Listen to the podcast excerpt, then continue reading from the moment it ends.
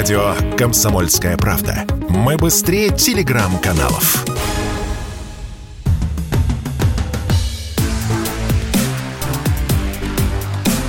Честное риэлторское.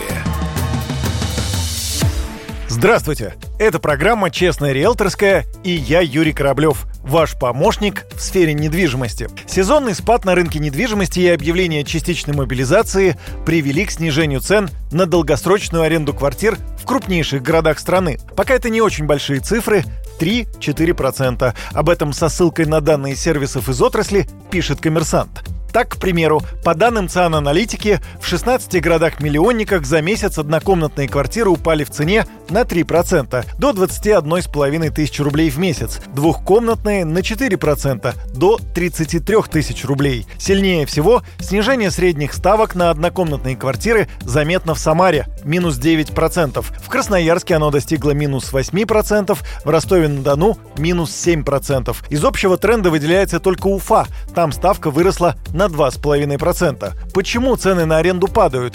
Эксперт рынка недвижимости Константин Барсуков в интервью радио «Комсомольская правда» объяснил такую ситуацию падением спроса и увеличением предложения – После объявления частичной мобилизации ускорились процессы, там много людей уехало. Это определенное давление оказало, в том числе на рынок. Люди, которые уезжали, э, оставляя здесь квартиры, они их предпочитали, например, сдавать. Кто-то продавать, кто решил там надолго остаться, да, навсегда. Кто-то сдавать. А цены на квартиры падают, и многие люди, которые продавали квартиры и не продали их по той цене, которую не хотели, они тоже начали уходить на рынок аренды. Ну, потому что я по такой цене вообще продавать не буду, лучше я там ее сдавать буду. Начал расти количество предложений. Где-то вот начиная с июня у нас количество объявлений ну, квартир в объявлении начало расти. И, соответственно, примерно оттуда же началось падение цены на аренду.